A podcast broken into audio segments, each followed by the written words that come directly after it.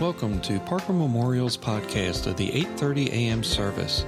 Our service includes modern style worship and an on-time message from God's Word by Dr. Mac Amos. Now, here's this week's message. If you have your Bibles, you can turn to James chapter 1. James chapter 1. This morning, we're going to give old Satan a black eye. How would you like to give Satan a black eye? I want to give him a black eye this morning. Amen. We're going to give him a black eye this morning. So I want you to I want you to understand something. I want you to really pay attention for just a moment. Satan is going to do everything he can to disturb this fellowship right now, all right? Because what we're about to share with you is going to be some truths that's going to revolutionize your life, no matter whether you have a relationship with Christ or you don't have a relationship with Christ. It can revolutionize your life because truths that will overcome the deception of the enemy, the old deceiver he is at work. So he's going to try to disturb you. Don't let anything hinder you. Please, if you could, minimize the movement that we have in and out because every time you move, it might not bother you, but it moves, it bothers somebody else, all right? And he's going to do everything he can to keep you from hearing and us getting the truths that we need this morning. And I want to ask the Lord just to guard that in our hearts and our minds. Let's pray about that now. Father, I pray that your Holy Spirit would just fill this place in a mighty way. The enemy has no right here, he has no place here. This is a place that's been set aside and dedicated for your service. You own it, it's everything is yours, and we, those who are redeemed, are yours, and Satan has no place in our heart. So we, in the precious, powerful name of Jesus, banish the enemy from this place. He has no right, and I pray that you would give us a freedom to hear the truths that transform and the truths that will put aside and overcome the deception that the enemy tries to place in our hearts. Let us see that truth today and let it totally, absolutely change us. For that person who's here who does not have a relationship with Christ, that today would be the day that they are redeemed. Today would be the day they're set free and they become a part of the family of God. For those of us who are children of God, that we grow in our relationship with you and in our faith walk with you, and we'll know you in a clearer way and therefore strengthen our journey with you. And I pray that the Holy Spirit will do that and be our teacher in this time, and we'll praise you and we'll thank you in the midst of it. In Jesus' name, amen. We're going to be focused on James chapter 1, beginning in verse 5 through verse 18, but I want you to turn to over where in my Bible, turn a page, but it's in verse 16 because this is where this is really the focus of what James is writing. He says, Do not be deceived, my beloved brethren. So everything he's dealing with from verse 5 through about verse 18 is about this matter of deception, all right? The matter of deception. And who is the great deceiver other than Satan himself? He is the great deceiver. And he is in the process of trying to deceive people. He wants to deceive people, and the greatest deception that Satan can bring about in deceiving, the most effective way that he can deceive, is to deceive and to cause us to have deceptions and to believe falsehoods about who God is. All right? Get that in your mind. That is what he wants to deceive. Above everything else, he wants to deceive you and me about who God really and truly is. Because if we have misconceptions about God, it will interfere with our relationship, and even if we have a relationship with God, it will interfere with our fellowship with God if we believe those lies. Have you ever seen somebody or met somebody the first time, and whenever you saw them the first time, you just kind of surmise whether or not you're going to like them or not? Don't act so holy. Have you ever just met somebody and say, Man, I tell you, I'm not going to like them? I, am just not going to like that person. I can tell already that we're not going to get along. They're, they're just not anybody I want to say only to find out that as you rub shoulders with them and as you fellowship with them, they are nothing like you expected them to be, nothing like you anticipated them to be, and they actually might become good friends of yours and somebody that you enjoy fellowshipping with. But see, whenever you first thought in your mind and first deceived yourself of thinking that's not who I want to be around or that's not somebody I want to like, it interfered with the ability to have a relationship with them and fellowship with them until you knew the truth, right? Well, that's what Satan wants to do in relationship to God. And friend, if you're here today and you don't have a relationship with God, you're not saved, you're not headed for heaven, you don't have that certainty in your heart, then I want you to know Satan is trying to deceive you to keep you from knowing who God truly is, and therefore you will never have a relationship with Him. You'll walk through this life lost without Christ. You'll never know the joy of the Lord. That's what He wants to deceive you so you miss out on that salvation. But even those of us who are saved, we have a relationship with God. He wants to hinder us and cause us to believe things that are false about God. Therefore, it hinders our fellowship with God. And we'll hold God at a distance and we'll view God in a certain way that is not what the Bible teaches us about God. It's what the devil wants us to know and believe about God. And it will hinder our ability to walk in faith. That journey we're supposed to have in trusting Him and walking in faith. It will stifle that walk of faith that we should have. What I'm simply helping you understand is that Satan is busy trying to deceive you and me about what we know and should know about God in order to hinder our relationship and fellowship with God. So, how do you counteract that? How do you counteract the deception of Satan? Well, James knows how.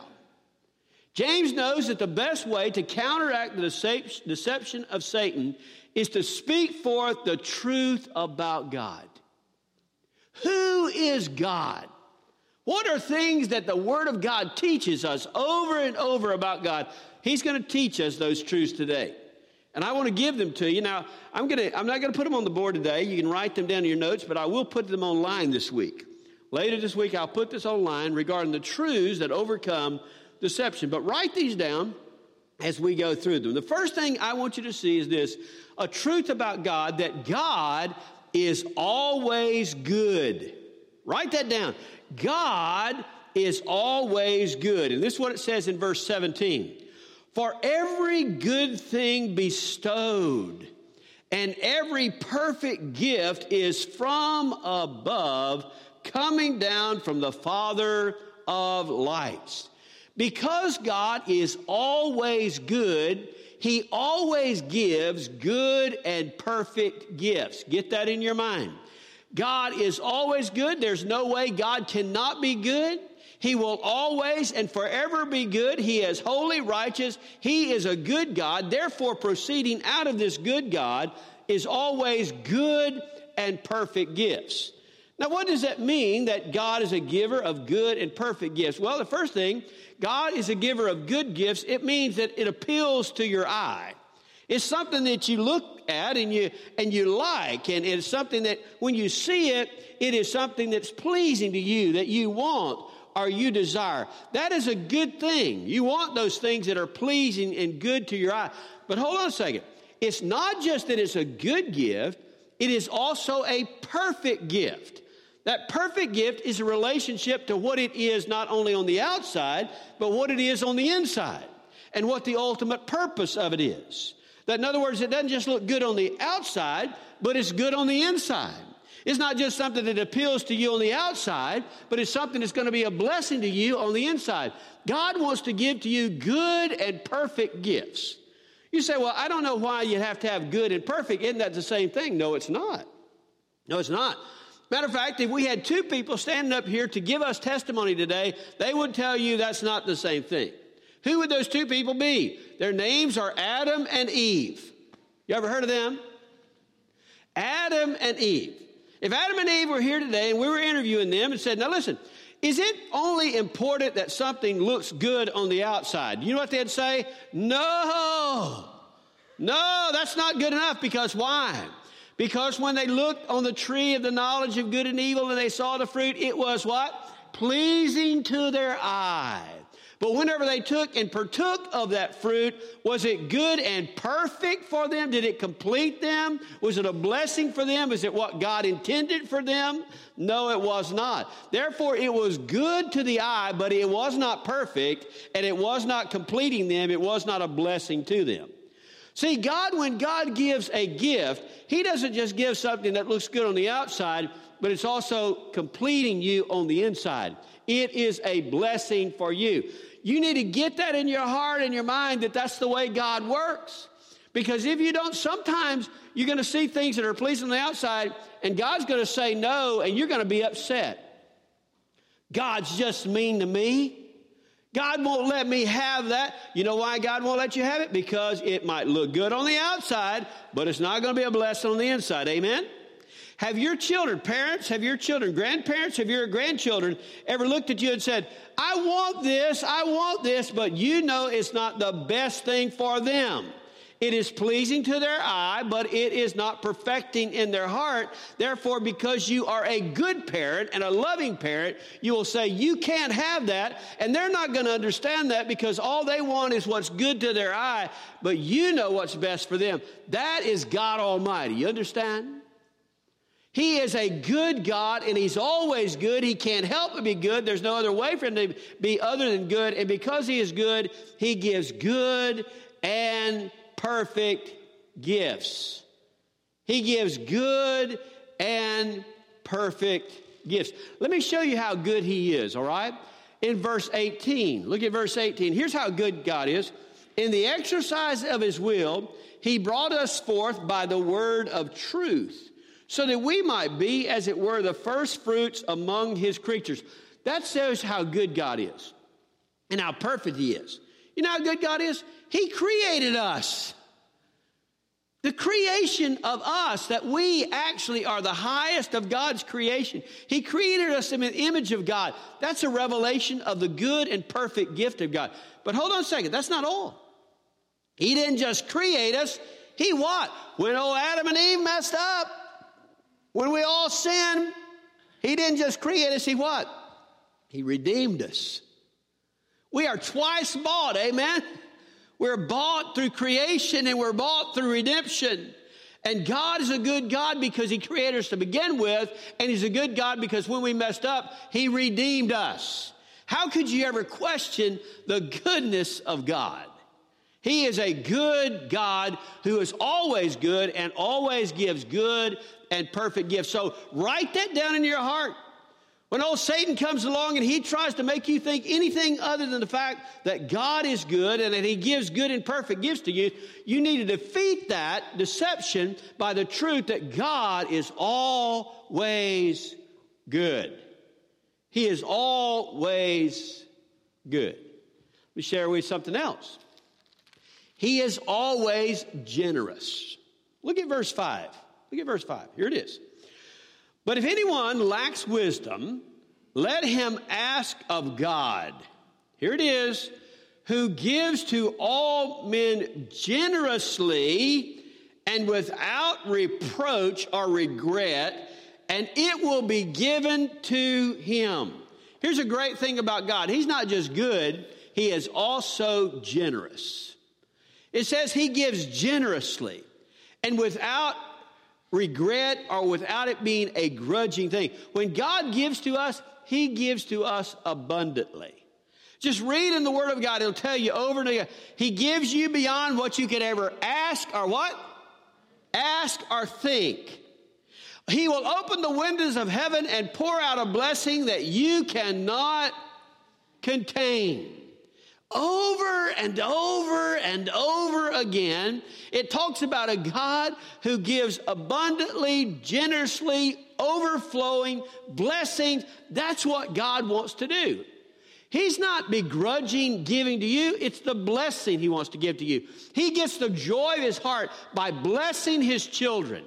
And He wants to provide for you generously, not just what it takes to get by not just barely making it. He wants to reflect His love and your relationship with Him by abundantly supplying that you would receive generously from Him, who's a God who is generous. Amen to that. Hallelujah.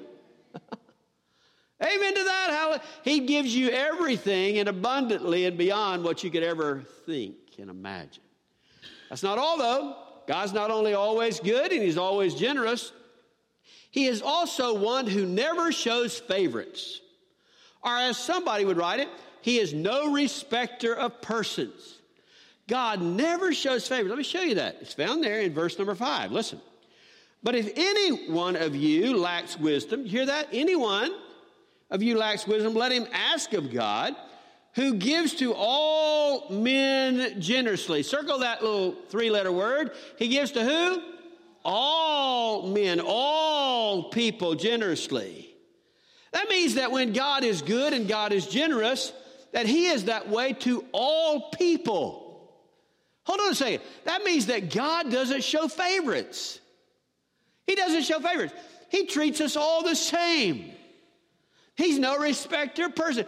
He, he loves me just as much as he loves you, but he also loves you just as much as he loves me. And when he is a giver of good gifts and he gives generously, he's going to give to all of us the same. He shows no favorites. I don't know about you, that's special to me. Have you ever been in a relationship? Have you ever been in a situation where people have shown favorites to other people and it wasn't you? How does it make you feel? I don't know about you, it doesn't make me feel good. I remember playing on ball teams sometimes where the daddy was coaching the team, and his son, who couldn't hit anything, was always the star. That'd make me feel real good. I remember going and, and having me in a class where the teacher chose favorites. And, and Susie Q was always the one who got to do everything. The only time I remember it being a favorite is my teacher put my desk right near hers. right next to hers, matter of fact. And she usually gave me extra work to do, like I will not talk. That was because I was her favorite. That's what she told me. That I was her. How does it make you feel when somebody is chosen over you? When somebody is treated better than you, when somebody's given privileges that you don't enjoy, I'm going to tell you, it doesn't make you feel good. It makes there be something empty in your heart. And here's the problem. Oh, Satan comes along and he wants you to feel that God has favorites and you're not it. He wants to deceive you to make you think that God loves somebody else more, treats somebody else better, acts somebody some way towards them that says they're his favorite and you're just part of the group. Here's the truth of the matter. God shows no favorites. We are all blessed of God and we're all recipients of the grace of God. And whatever God feels about me, He feels about you. There is no one there's no one who is outside the grace of God. That's why Jesus went and died in the depths of hell in order to pay the sin for the worst of sinner because you are his favorite. God is always good. He's always good. He's always generous. And he never plays a favorite. You are the one he's chosen. As he chose me, he so chooses you. Fourth thing God never tempts a person to do evil. You need to write that down. God never tempts a person to do evil. It's found there in verse 13. Let no one say when he is tempted, I am being tempted by God. For God cannot be tempted by evil, and he himself does not tempt anyone. Did you hear that truth? God himself does not tempt anyone to do evil. Now, I've heard believers say that. I tell you what, God's tempting me. I'm telling you what, God's laying that out before me. God is testing me in regard to that thing. He's going to, trying to make me falter and fail. That is a lie of Satan. God never does tempt you to do evil. The purpose of God is never to cause you to falter or fail. If God tr- gives you trials and tests, it is to reveal to you what is like Him and to reveal to you your need to be more like Him so that His gracious giving and generosity will provide what you need. He never tempts anyone to do evil. Do you know who does tempt you to do evil? Read Ephesians 6 11. It tells you that old Satan himself is the one who schemes and has the plan to make you falter and fail. He is the old deceiver. So when he is tempting you and he is causing you to stumble and he is wanting to hurt you and he's wanting you to fail, he whispers in your ear, It's God. And if you believe that lie, if you believe that deception, you'll come to believe that God tempts with evil when the Word of God and the truth of God says He never, ever will, never has tempted evil. Know that truth about God. Know that truth about God. Because I'm here to tell you, old Satan is going to try to make you believe a lie. God is always good. He's always generous. He never shows favor or respecter of a person, and he never tempts someone to do evil. Here's another thing God never changes. He never changes. It's found here in verse 17. Every good thing bestowed and every perfect gift that is from above, coming down from the Father of lights. Listen, with whom there is no variation or shifting shadow. Our God never changes. He is always and forever the same. He is always and forever good. He's always and forever generous. He's always and forever your favorite. He's always and ever never attempt. He never ever changes. Now that's a problem for some of us. You know why? Because we judge God based on ourselves. Uh oh. And we judge God based on other people we know. And, and, therefore, we make God like us. God's not like us. Bless God, He's bigger than us. Amen? Please do not make God like you or like somebody else. Have you ever met somebody in life? You probably have worked with somebody like this, or you may have somebody in your family that you don't know who you're meeting whenever you're going to meet them that day. You're walking down the hall, you wonder, well, I wonder who they are today. Wonder if they're good mood, bad mood, wonder if they're sad, wonder if they're depressed. You know what I'm talking about. I see those heads going, yeah, I've met one of those. Let me ask you a question. Have you ever been one of those? If you woke up in the morning and said, Man, I don't feel real good today, and I'm kind of depressed today, next day you're just real happy and excited, the next day you don't know really who you are. You ever been like that? You ever been like that? We think because we're like that and because we work with people or around people like that, then God must be that way. And so sometimes God gets up in a bad mood. no, He doesn't. He never changes. He is always and forever the same. It's called the immutability of God. The mutation, the mutation means to change. God is immutable. He never, ever changes. God never has to mutate. He's perfect. He never, ever changes. The same God, always. Five glorious wonderful foundation truths about God. That James says, as a child of God and as a person who needs God, you need to understand those truths about God.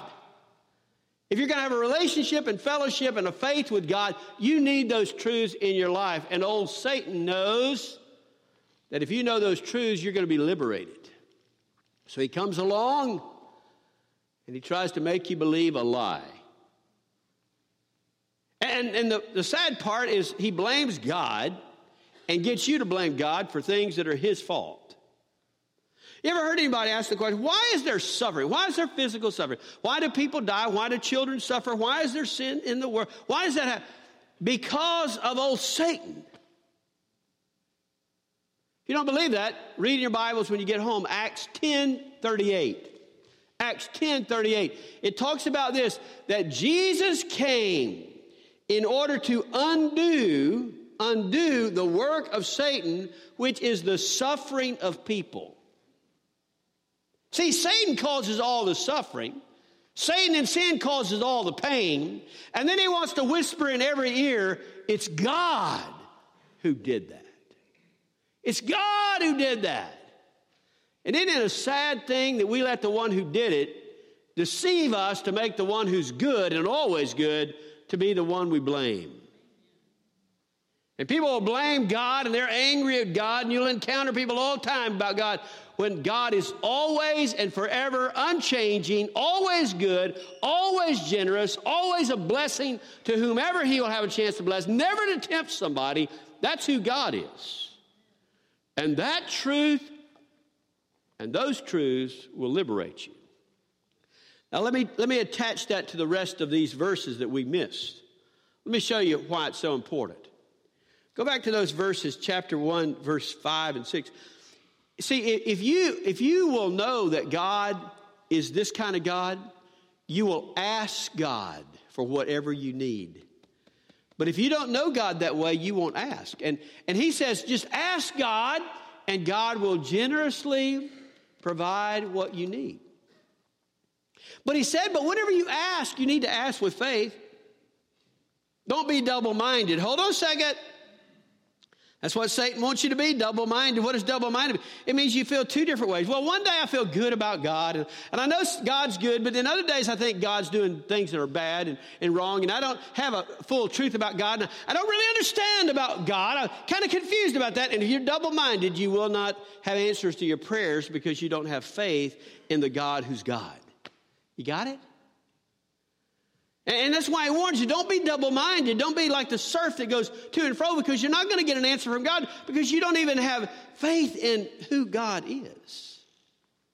And, and, then he says, when it comes to comparing yourself, be careful lest you compare yourself because somebody's got possessions and somebody doesn't have possessions. And, and when you start comparing yourself, say, well, God's better to them than God is to me, and God's good to them, and He's showing favors to them and not me.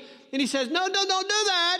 Don't do that. Don't do that. God is always good. He's always generous. And here's the truth of the matter. For those people who don't have as much, they're in a really high position because it's easier for them to believe. And let me tell you something, it's more important to believe, to be poor in this world and to believe and to have eternity than it is to have the riches of the world and to lose your salvation, to lose your life eternally. Amen? So it says the ones who are really blessed are those who don't have much because they're looking to other places and they're looking for eternity and they're finding that. So don't compare somebody else to you. And he also says, and stop believing about God being the tempter because, see, when you're believing that God's a tempter, you're failing to understand that the real temptation is from the lust of your own heart and from the old deceiver who comes along to work on the lust of your heart to cause you to falter and fail, and therefore you blame God. See, when you have poor theology and you have a poor understanding of God and, and, you don't know the reality of God, you just fall into all kinds of traps and all kinds of things. But if you'll know the truths of God, you'll have the right relationship and the right fellowship and the right faith. That God is always good, the giver of every good and perfect gift, that God is always generous, abundantly providing for his children, that he shows no favorites, that we're all equal to him, and he wants to pour out those blessings, and he would never tempt you to do evil, but he guards your heart in Christ Jesus, and that he never ever changes. He's the same yesterday, today, and tomorrow, and he for always will be the same. And he loved you enough to create you and he sent his son to die for you, that you might be saved. That's how good a God we serve. And those truths overcome deception. Those truths put a black eye on old Satan. And I don't know about you, he deserves a black eye. He deserves to be known for who he is. And he needs to be exposed and we need to realize that we serve a great God. If you don't have a relationship with that God, you need to give your heart to Him today because He's a good God and He died on the cross for you. Give your heart to Jesus today. Child of God, you say, I know I'm saved. Do you have a close relationship with you? Have close fellowship with him? You've been letting old Satan come along, deceive you, and keep you at arm's distance from God because you believed a lie. You need to put aside that lie and believe the truth of Almighty God. You struggling with your faith and, and journey with Him, struggling and asking, believing that God can do it, it's because you're having a double mind. You need to understand the truth and push aside all the falsehood and let the truth transform you. Amen? And God gives us that word that we would respond to that word, not be a hearer of the word, but be a doer of the word. And I pray that we'll do that this morning. Especially if you don't know Jesus, give your heart to Him today. Make your fellowship with Him what it ought to be. And let the truth of God overcome deception. That concludes this week's message from Brother Mac. Additional sermons and reference materials are available from our website at parkermemorial.com slash sermon dash series. Jesus said, I have told you these things so that in me you may have peace. In this world you will have trouble. I have overcome the world. We can help you know the one who can bring you peace. Find us on Facebook and Twitter at Parker Memorial Baptist Church, as well as our website at parkermemorial.com. May God bless you until we meet again.